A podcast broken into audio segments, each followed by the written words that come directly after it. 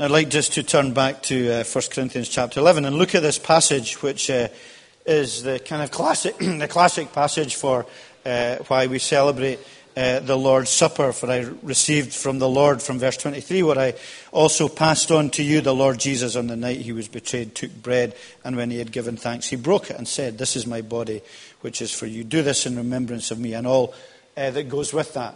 And uh, we know that the reasons that were given here uh, were not just for Corinth, but they're for the whole church and they're for us as well. And it's important again for us to remember the context in which uh, Paul gives this uh, Holy Spirit inspired advice to the church. They had love feasts in Corinth, uh, which, uh, they, where they celebrated the Lord's Supper. But uh, things had gone badly wrong. They were they couldn't be more unlike uh, our celebration of the Lord's Supper, really, in many ways. Uh, even when they were done uh, with the right motives and in the right way, they were very different. They, they, were genuine meals. They were coming together. They were probably much more informal uh, uh than we know and we experience. But things had gone wrong. Uh, when they first started happening in the congregation, they were great times of unity and blessing and closeness. Uh, the gospel had turned the world of these people upside down. And uh, the social. Um, the social stratas and the social classes uh, in Corinth, which were very strong, were all being broken down so that rich people and poor people, free people and slaves, Jews and Gentiles, men and women were coming together at this feast and celebrating that they belonged to the same family, that they belonged to the Lord Jesus Christ. That there was this radical transformation and they were part of a new kingdom, a new society, a new community. And while it was all in its kind of uh, uh, very uh, early uh, prototypical stages, as it were, this was uh, what Christ had come to do to break down barriers and to bring people together. And a symbol of that was this union and communion together at the Lord's Supper. But as time went on, things were going wrong with the celebration of that Lord's Supper, which was, remember, a sacrament which was related to the Passover in the Old Testament. And. Uh, what was happening was they were coming together on the Lord's Day, and the people who were well to do, who were rich, they were kind of luxuriating. They didn't have work to go to, they didn't have things to do, so they were gathering early in the day, and they, were, they, just, they just ate their meal. They started really enjoying the feast. And they weren't waiting for, for example, the slaves who had to work all day on the Lord's Day and who could only come to gather together at the end of the day when all their work was done. And so that there was disunity because, you know, uh, Paul says, you know, there's divisions among you. What, you know, what are you doing when you come together? Some of you eat, some of you have already eaten, some uh, of you have drunk too much. You're, you know, they were there all day and they were getting drunk. Everything was wrong about it. There was cliques and uh, everything that it had come to do, everything that it had come to symbolize was slowly disintegrating because they were going back to uh, unspiritual ways of, of celebrating and, and doing things. They weren't coming together. They were doing it lightly. They weren't thinking about what it meant. They weren't thinking about the cross. They weren't thinking about what Jesus has done. And they were just going ahead and, and not caring for one another. And one was eating and drinking while the others weren't, hadn't arrived. And things had all gone wrong. You know, one remains hungry, another gets drunk. Don't you have homes to eat and drink in? Do you despise the church and humiliate those who have nothing? What shall I say to you? Am I going to please you for. No, I'm not pleased. And so he gives these instructions about what the Lord's Supper is about. And we, we look at them briefly for us. And what's hugely significant in the context and for us is communion. Is that they were coming together. And, and if you flick back in your Bibles to chapter 10 and verse 16 and 17, he says, is not the cup of thanksgiving which we give a participation in the blood of Christ, and is not the bread that we break a participation or a communion in the body of Christ? Because there is one loaf, we who are many are one body, and we partake of the one loaf. So there's this sim- symbolism that the Lord's Supper was all about communion. It was all about coming together. Well, the New Testament word is koinonia, uh, which is the word that we get uh, for communion. Uh, and it's also part of the word of communicate. I'll say a little bit about that. But there's this great coming together in partnership and in fellowship. And so the Lord's Supper and what the Lord came to do was to remind us that we're in um, the Lord's work together and we celebrate the communion together.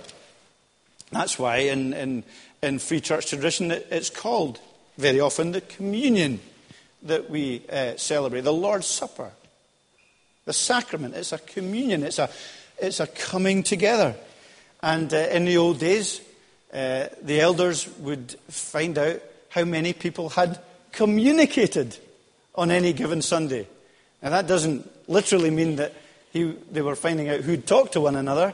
It's just that old fashioned use of the word communion, who had taken part in the communion service, who had communicated it that way. And that is hugely significant, isn't it? It's, it's more than just a bare remembrance service because we are in fellowship with one another in the sacrament and in fellowship with Christ. We're one body and we participate in the blood and in the body of Christ, and He is with us. And isn't it great that that same communion, that same communication, links in with Christ being the Word who speaks to us that we looked at last week? And that um, genuine communication is not about, is about, is about relationship, is about fellowship with God. It's not just about God blasting truth down at us and us not listening, or um, God wanting fellowship with us and us, us not being in fellowship with Him. Genuine communion, genuine communication, genuine conversation is always between people who are listening to one another and who are in relationship with one another. Otherwise, it's just, you know, see the hand. And so there's this sense in which it reminds us of um, this communion we have with God uh, through Jesus Christ, that that's what his death has come to do for us. It's come to bring into us into relationship with God again through Jesus Christ. And there's a blessing in that, and a blessing that we remember each time we celebrate the Lord's Supper. It's about fellowship, it's about communion, it's about participation in, in uh, believing and in following Jesus Christ. And it is about communion uh, with one another uh, because of what he has done. This is a really significant element of the Lord's Supper. Very significant element that we do so together. And it's there to help us uh, each time we celebrate to realign our lives along that lines.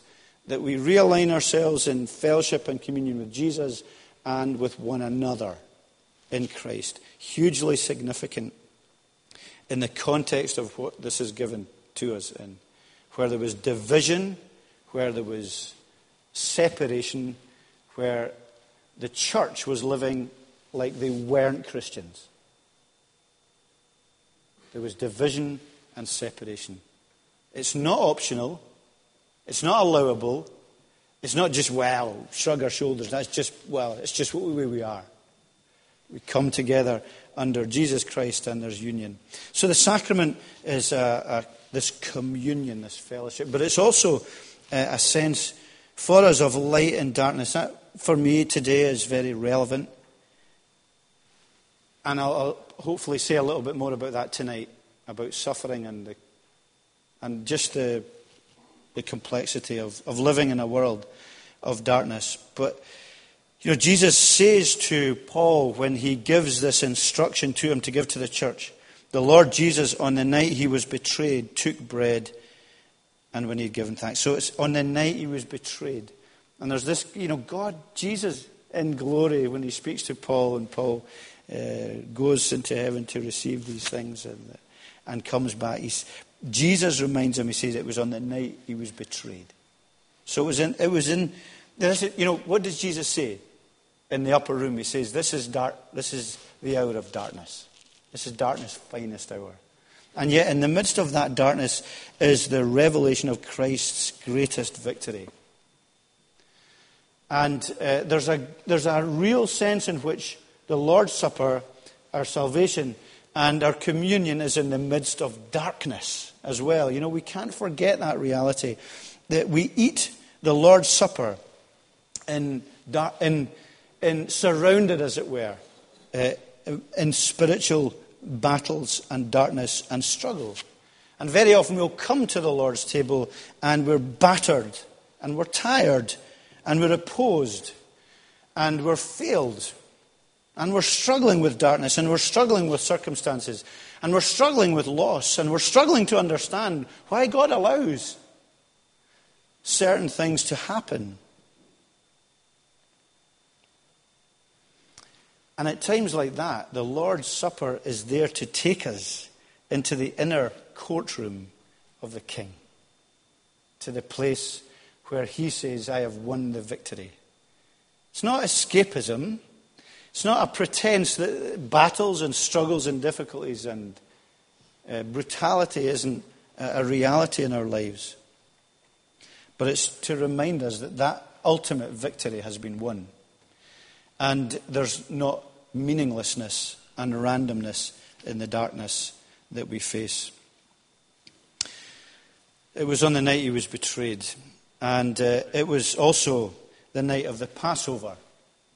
And again, there's a tremendous significance. We haven't had time to, to look at that today, but there's that great significance of linking right, the heart of the Old Testament, this great institution of Passover, with the Lord's Supper and the symbolism from the old uh, uh, applying to the new, the fusing of the two together.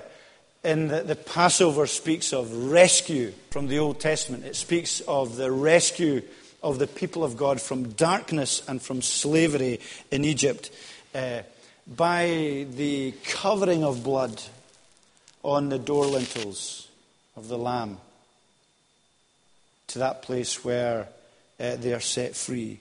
And it's on that basis that they're redeemed. And it, it, there's that constant reminder to us today as we come together to celebrate the Lord's Supper and to remember his death, but also until he comes because he's resurrected, that there's this need we have of a Redeemer. That uh, there is judgment on sin, and sin is either judged on the sacrificial, substitutionary Lamb of God, or we remain those on whom the judgment lies. Hugely significant, hugely important words from the creator of the universe, the Redeemer, that he says that our salvation is based on his shed blood poured out, covering us, his righteousness covering us. And so he goes on to say that this is my body, which is for you. So each time we take the bread, uh, we're reminded of that, that Jesus came uh, uh, with this, as we have the symbolism of the bread, that Jesus came bodily and gave himself bodily on the cross as true human and true God on our place. The totality of his being, this is my body, this is me that dies on the cross. God, whatever else we struggle with, we recognize that it is God who uh, gives himself uh, to us. And there's this picture of, uh, you know, the one loaf that we break. Now, sim- there's a lot of symbolism in, in, the way we do things, but, uh, you, you, know, ultimately it's this, this idea, uh, and probably it'd be nice just to even get back to that visual imagery again now. Better organized, I'll do that just to have a loaf of bread that we break.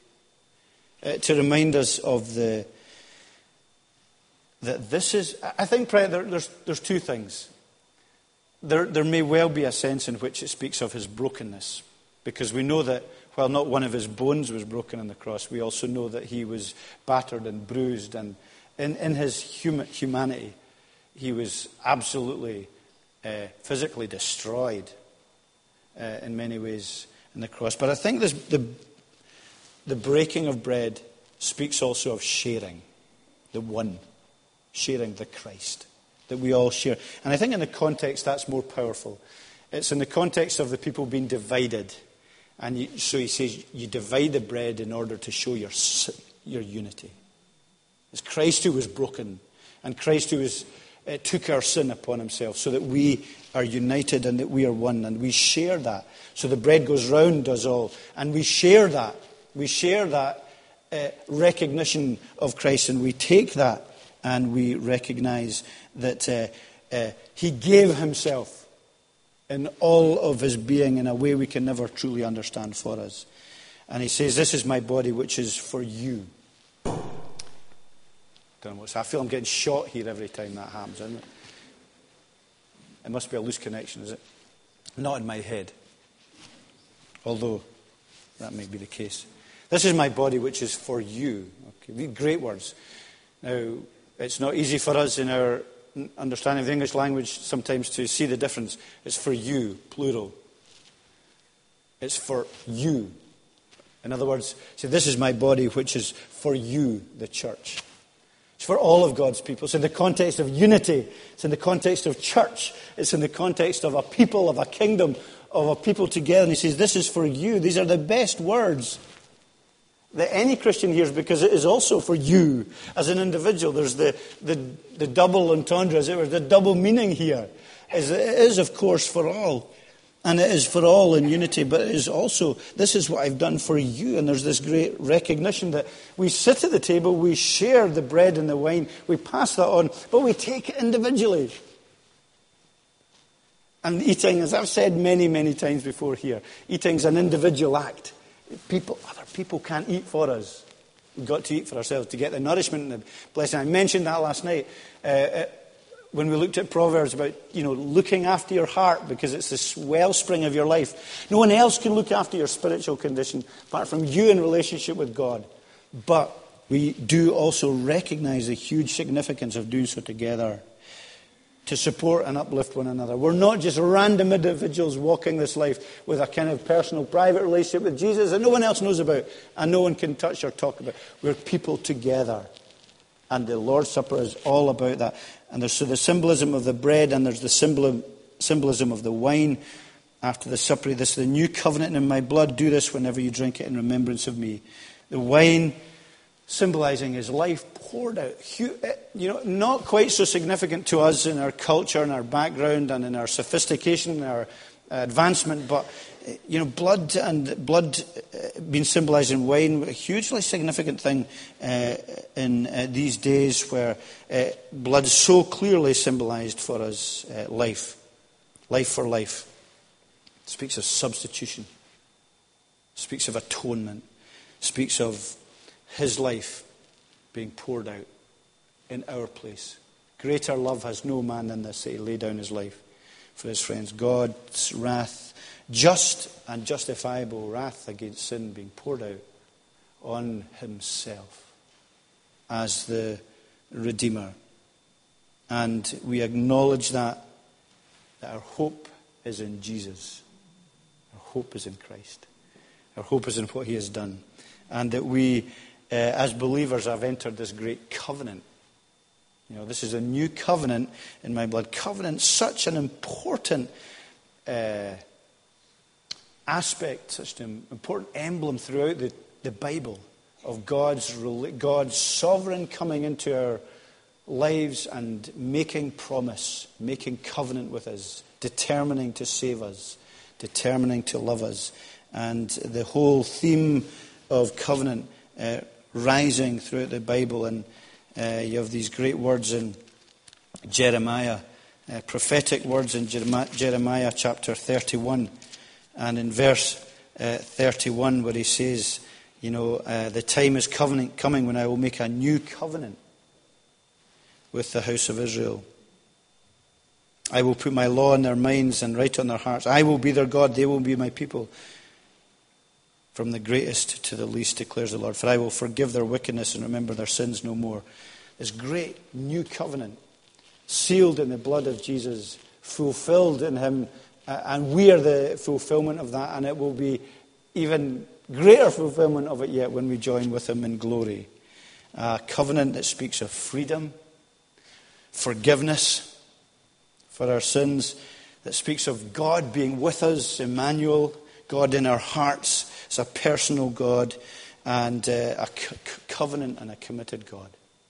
And we look at life and we look at uh, the darkness in the light of the light. and in the light of the fact that we are encouraged to walk in the light, even though we struggle with so many different things in this world and with the inexplicable sufferings that some people go through. So we remind ourselves, just as we close, uh, of the importance of the Lord's Supper, the simplicity of it, the simplicity of the way He gives us this symbolism. It's very simple, isn't it? Bread and wine. You'll be invited to sit at this table with us. We kind of, sim- again, symbolically, we don't really have a table that we do it. Uh, we mark out uh, the middle here. I hope there's enough room for everyone. If there's not, then we can sit at the sides. Uh, but it's nice, even symbolically, to be coming as much as possible together, sitting together, and uh, remembering the significance of that. And as we do so, we need to also always remind ourselves that the context of the communion, of the Lord's Supper, is not only in uh, union and communion and fellowship with one another, but it's also in the context of individual self examination in our lives. You know, so that uh, a man, a person ought to examine themselves before they eat the bread and drink the cup. So there's this great recognition that self examination matters in the kingdom and in the participation. Uh, because he says, you know, if we drink the cup of the Lord in an unworthy manner, we will be guilty of sinning against the body and blood of Christ. And that doesn't mean that we can drink uh, unworthily as if somehow we work up a merit in and of ourselves to participate. It means that we just are participating in a way that is not worthy of our Lord and Saviour who has died for us. In other words, we are maybe participating in the kind of doing the kind of things the Corinthian church was doing divided, gossiping, separate, gluttonous, drunken. Whatever it is that we're doing that is separate and, and not understanding the significance of unity, uh, coming ritualistically as if somehow it's just something we do, a religious ritual, doing, coming unforgiven, bitter, cold. He wants us to recognize the need for repentance and for coming to the Lord's table with grace. You know, when we don't, we'll be weak, he says, and sick, and we'll spiritually be asleep. Because he asks us to rattle our cages spiritually through this and say, look, stop judging others. Stop looking at the mistakes and the failures and the weaknesses of others. Stop using that as a means of justifying your own behavior. And he says, come together in unity. Because this is a new kingdom. This is a new citizenship. This is a new family that is governed by grace and by the ethics and morality of Jesus Christ. So do so with discernment, you know. For anyone who eats and drinks without recognizing the body of the Lord eats and drinks judgment. So we need to, rec- we need to be discerning. We need to understand what we're doing. Recognize it's not cheap, but it's significant. And uh, may it be that that is how we participate today in the Lord's Supper. So, can I challenge you today, if you're not a Christian, to not participate in the Lord's Supper if you're not a Christian, uh, because you don't discern the significance and you haven't put your faith and trust in the Lord Jesus Christ. But can I ask you to consider him? And consider that his sacrifice is unchanging. And it is absolutely there as an offer for every single living human being because there is no other way and there's no other salvation. So we have this great significant offer, even in the most intimate of Christian sacraments. There's an offer to come to faith and to do your business with the Lord Jesus Christ, your Creator, your Redeemer, and your judge. And also for us as Christians to consider our spiritual health. Are we sick? Are we weak? Have we fallen asleep? Are we spiritually far from God? Sometimes we just get so far down that road that we think, oh man, it's just a nightmare. And it, we think it's too hard. We think there's too, it's too difficult a road to get back into fellowship with God through Jesus Christ. Sometimes because that's what it's like with one another. you know, when we break trust, when we sin against one another, it can be a long and rocky road back to fellowship and friendship because we're both sinners. But it's not like that with Jesus. Remember the parable of the prodigal son. Ah, the prodigality of the father. How his arms were open, how he was longing for the child to return. And that is how it is with us. Uh, he wants us simply to return. There's no uh, trial period, there's no amount of time that we need to spend somehow uh, making things up to God. We'll never make things up to God. That's not the, that's not the, that's not the formula, as it were. That's not the way it is. He has done all that He has done for us freely and fully by His grace. We can add nothing to it. Sadly, we often take away from it. It may be that we come back and recognize who He is and uh, seek Him and find today fellowship and the communion and food for our soul uh, enjoy the silence of the few moments that the bread and the wine has been passed around, because uh, these are good times. And uh, remember that it is communion that we celebrate together, and yet take uh, individually uh, from the bread and from the cup. Let's bow our heads in prayer. Father God, we ask and pray that as we uh, celebrate the Lord's Supper today, that it would be a great a great uh, celebration for us, uh, a great time of thankfulness, a great time of um, reflection, that we would stop and think and consider our own lives, that we would be reminded of the reality that we are not promised another day, and the significance of accepting uh, what Jesus has done for us, redeeming us from the slavery of death and sin, and granting us eternal life. That doesn't change, Lord.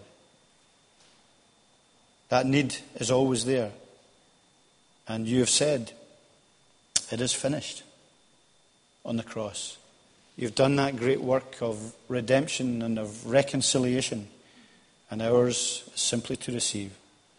Help us to do that and help us to live that. Help us to remember that the communion is in the context of fellowship and of community and of communication and of love, trust, of respect, of understanding and of forgiveness. And it is a testimony of personal faith in the Lord Jesus Christ. So help us in so doing to remember these things today. In Jesus' name, amen.